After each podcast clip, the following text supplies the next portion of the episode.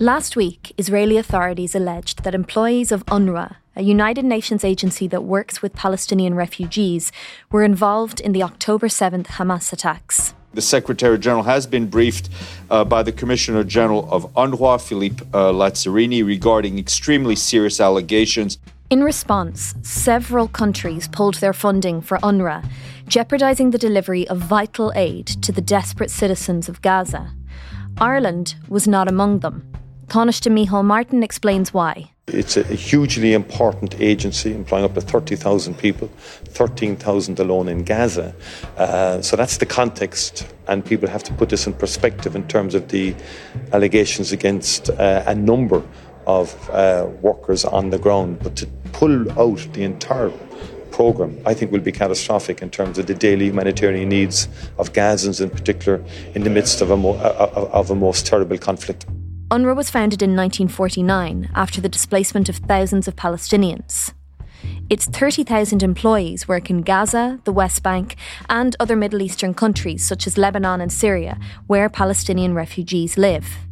Mark Weiss reports from Israel for the Irish Times. UNRWA, for the moment, is facing uh, the biggest financial crisis in its history.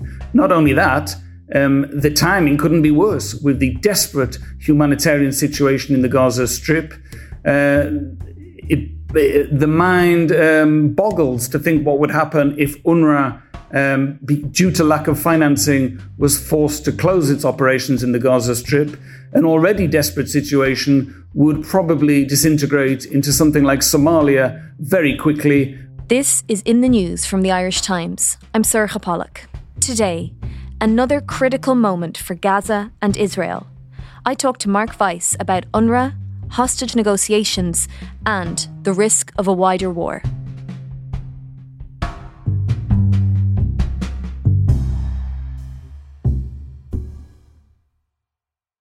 Mark, UNRWA has more than 30,000 employees. Now, most of them are Palestinians, but there are a small number of international staff as well.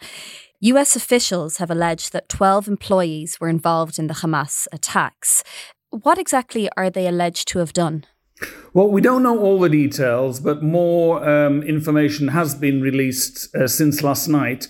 According to Israeli intelligence, one of them is accused of uh, kidnapping a woman, another one of handing out ammunition, a third one allegedly uh, took part in uh, the massacres at one of the kibbutz where almost 100 people were killed.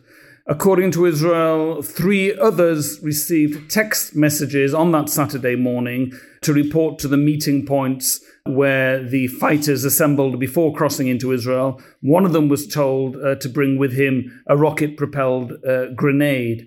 Six were identified by their phones as being inside southern Israel uh, on the day of the attacks on October the 7th.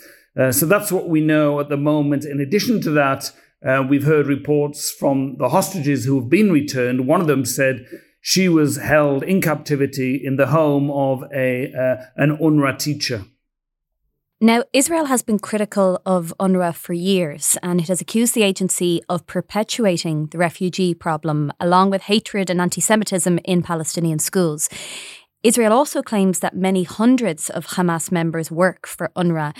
Is there any truth to this claim, or is this just the case of a few bad apples within the organisation? Well, we're talking about specifically in the Gaza Strip, where uh, many thousands of residents are members of Hamas, and some 30,000 um, people are employed by UNRWA. It's quite lucrative to be employed by UNRWA in the Gaza Strip. It's the second biggest employer in the Strip after Hamas and the local government authorities that they control.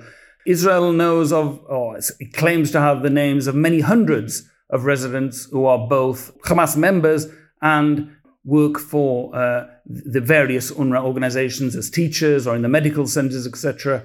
And now, following the UNRWA revelations last week, many countries, including the US, the UK, Canada, and Italy, have withdrawn their funding for the organisation. What will be the impact of these cuts on the ground, Mark? Well, in in one word, absolutely disastrous. Um, we're talking about already seventy percent of UNRWA funding has been cut by these uh, dozen or so uh, countries, mostly from the West, that are, are, suspending, at least for the moment, funding. We know, of course, that the situation already in the Gaza Strip is desperate. Without UNRWA there on the ground uh, at this juncture, it would quite quickly deteriorate into something resembling uh, Somalia uh, in the worst of the days there. Now, Israel is very critical of UNRWA and the role UNRWA plays, but it has not come up with a viable alternative. So uh, it's all very well for Israel to criticize UNRWA, but uh, Israel is the last country that wants to see a total collapse in Gaza Strip, and we're not far from that at the moment. The situation turning into uh, total chaos because Israel, as at the moment the um, military power that's controlling Gaza, would have to take uh, responsibility for um, feeding the population, uh, sanitation, education, etc., etc. And that's the last thing that Israel wants to do. So, on the one hand, it's very critical, but on the other hand, has come up with no practical solutions or practical alternative to UNRWA. And even if there was to be an alternative to UNRWA in the long run, this would take uh, many months, if not years, to actually sort out, finance, and implement on the ground. And what has been the response to these funding cuts across the Middle East? Well, the Palestinian Authority uh, and Hamas uh, are, have made urgent calls to other Arab states to step in and um, make donations to uh, cover the financial uh, shortfall. And uh, we haven't seen anything that happening yet, but uh, that's what they want. They want the particularly the wealthy Arab states and the Gulf states to make emergency financial donations while this crisis continues. Uh, they've also criticized the Western uh, countries for uh, stopping funding or freezing funding, saying that they're being held hostage by Israel and it's only only 12 employees, and therefore the whole organization should not suffer, and particularly the innocent residents of Gaza.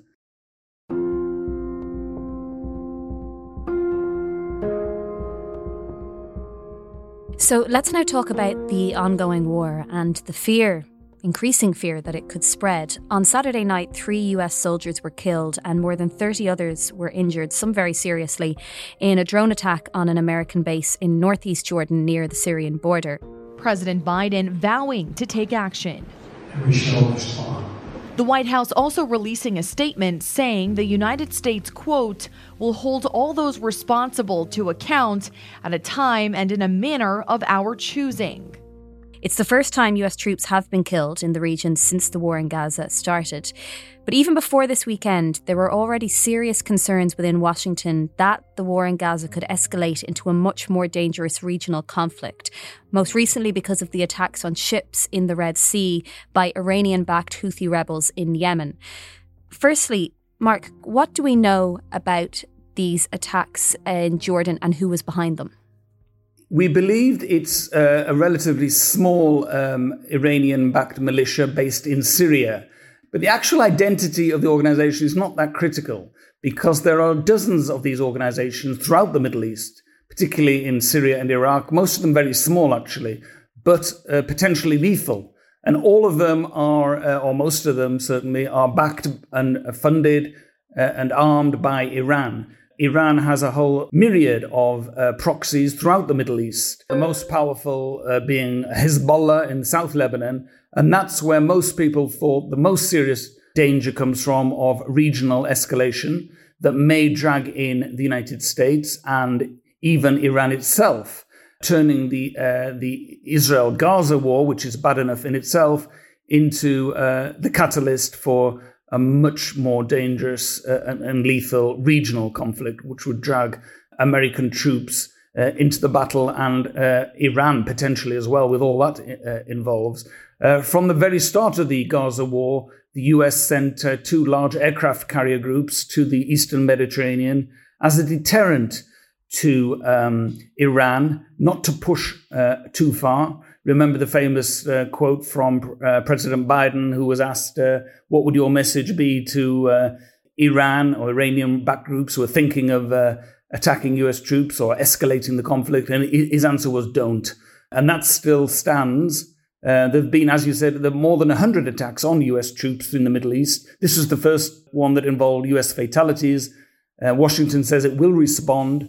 The question is will it uh, limit its response to Iranian backed groups or might it, uh, particularly as we are in an election year in America, might President Biden be tempted to show that he is strong in, uh, or perceived as strong in foreign policy, and maybe authorize a limited attack uh, within Iran itself?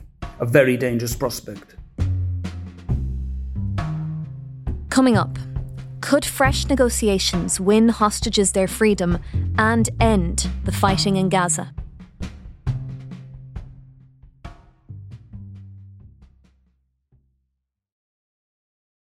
And meanwhile, a top level meeting took place in Paris on Sunday in an attempt to find a way to broker a new deal to release the remaining 136 Israeli hostages who are still in Gaza as part of an extended ceasefire. Mark, what do we know about that deal and could it work? It's a very complicated deal uh, with many different clauses. Israel is reporting limited progress uh, on the deal. The negotiators will be going over lists of, for instance, Palestinian prisoners who Israel will be forced to release in, as part of this overall deal. Uh, uh, and they will be discussing which hostages will be released when. We're talking about possibly a two month cessation of fire while this takes place. Remember, in the first deal that took place uh, in November, when uh, Irish citizen uh, Emily uh, Hand was released, there was a one week truce. Now we're talking about a possibility of a two month truce uh, over which um, the hostages will be released. But um, we must be very cautious here because there are still uh, wide gaps between the two sides. One of the main problems is that Hamas will only agree to a deal as part of a overall ceasefire, that the, fi- the fighter will not resume once the hostages are released, and it wants international guarantees that Israel will not uh, renew the fighting. The Israeli leadership uh, says this is a non starter. Israel uh, still is determined to topple the Hamas regime and continuing the fighting until this takes place. And there's also the domestic political angle here in Israel. Prime Minister Netanyahu is very unpopular at the moment. He realizes that um, his top priority politically is to avoid new elections at uh, any cost. He has uh, right wing coalition partners who have made it crystal clear that if there is an Israeli agreement to stop the fighting, they will quit the government, bringing down the government and forcing new elections. There is increasing pressure from many of the Israeli public to strike a deal to release the hostages. However, this will likely lead to the end of his government and possibly to the end of his political career. So he's got some very difficult decisions to make um, if Hamas insists that a deal will only take place if there is a full ceasefire.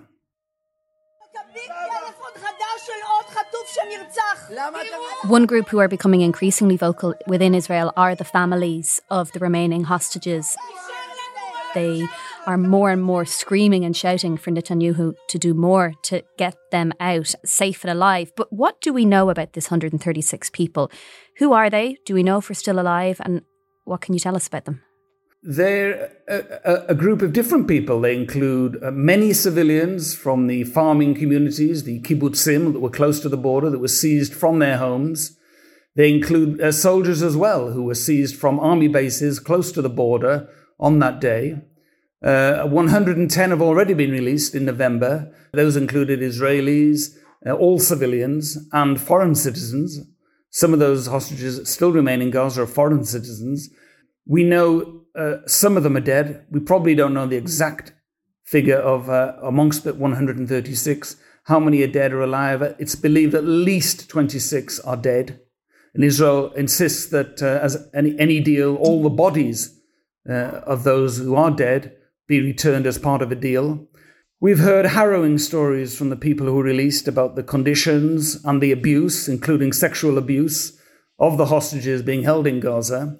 That's why Israel insists that amongst the first group to be released are the women. Some of the elderly people there are in terrible um, medical state.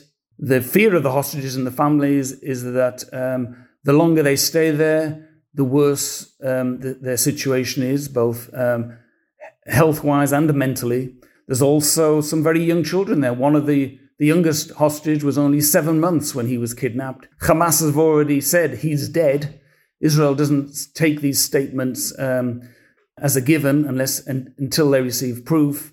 So the situation is desperate and it's getting more desperate every day. And the families and the relatives, as you can imagine, are getting more desperate every day and the pressure is increasing.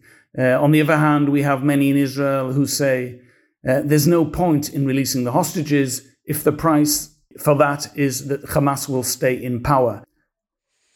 As we've already discussed, there's a two month ceasefire pause on the table at the moment. Uh, but Israel has also said that it is not open to ending the conflict in Gaza until Hamas is wiped out. But what about the discussion on how Gaza will be governed in the future, whatever pans out in the coming weeks and months? Well, I mentioned earlier um, Benjamin Netanyahu's uh, domestic political problems. Um, any discussion on uh, the day after in Gaza uh, uh, threatens his political stability because his right wing coalition partners uh, are not interested in making any concessions that would keep Hamas or vestiges of Hamas in power.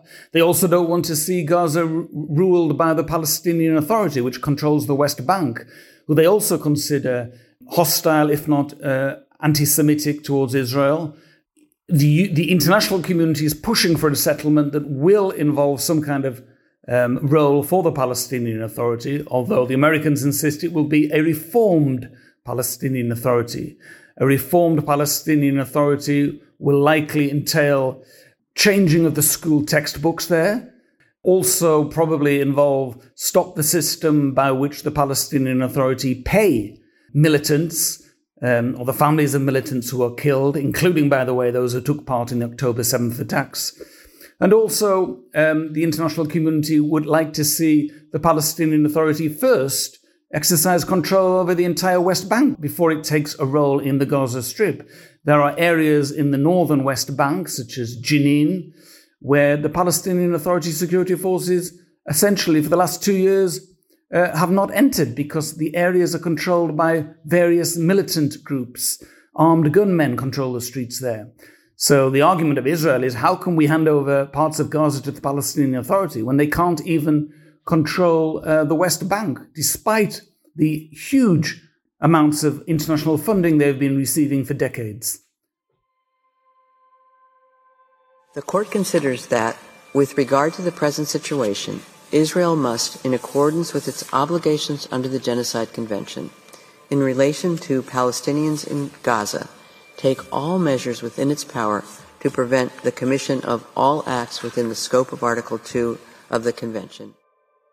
Also, last Friday, Mark, the International Court of Justice, the UN's highest judicial body, ruled on the genocide case that South Africa brought against Israel. It did not order a full ceasefire, but it did order that Israel prevent acts of genocide by its armed forces in Gaza, and it called for it to allow more humanitarian aid into the besieged territory. Now, this means the ICJ did not find acts of genocide had necessarily taken place, but that the situation in Gaza is dire enough that it is necessary for the court to issue these provisional measures. Tell us about the reaction to this ruling in Israel. You told us before on this podcast that a majority of people in Israel are not in favour of a ceasefire because after October 7th, they want to settle for nothing less than the destruction of Hamas. Will this ruling change any minds? It may change the um, operational um, uh, the way the army operates on the ground. But Israel's one of Israel's key arguments that was that the army is already uh, uh, abiding by international law uh, and is not deliberately, certainly targeting civilians. Although obviously, uh, with 26,000 people dead, most of them civilians, um, the figures are alarming. But as Israel would argue, this is collateral damage part of warfare in uh, built up areas such as Khan Yunis, where the fighting is taking place now, and Gaza City, where most of the fighting took place in the earlier stages of the war. If you like, the ruling in The Hague was a yellow card for Israel for the, for the time being, and the court there will discuss over the next months and maybe years whether the genocide uh, allegations by South Africa can be proven. Interestingly enough, one of the key arguments um, by the South African team was that um, statements by leading Israeli politicians can be considered um, incitement to genocide. And last night, despite the uh, ruling at The Hague, there was a major conference in Jerusalem attended by more than a thousand people, including 15 uh, lawmakers from the right wing parties in Israel that called openly for um, Israeli settlements to be resumed in the Gaza Strip. And many of the audience there, many of the participants, called openly for the expulsion of the Palestinian residents from the Gaza Strip. Now, Prime Minister Netanyahu say, has said quite clearly on a number of occasions this is not Israel's official policy. And these statements by politicians do not represent Israeli policy. But the very fact that he allowed members of his and ministers from his own party to participate uh, in such a gathering is not likely to strengthen uh, the arguments of the Israeli team at The Hague. Mark Weiss, thank you so much for your time today. That's all for today. For more reporting from Mark Weiss in Israel, subscribe at irishtimes.com forward slash subscribe. I'm Sorcha Pollak. This episode was produced by Declan Conlon. In the news, we'll be back tomorrow.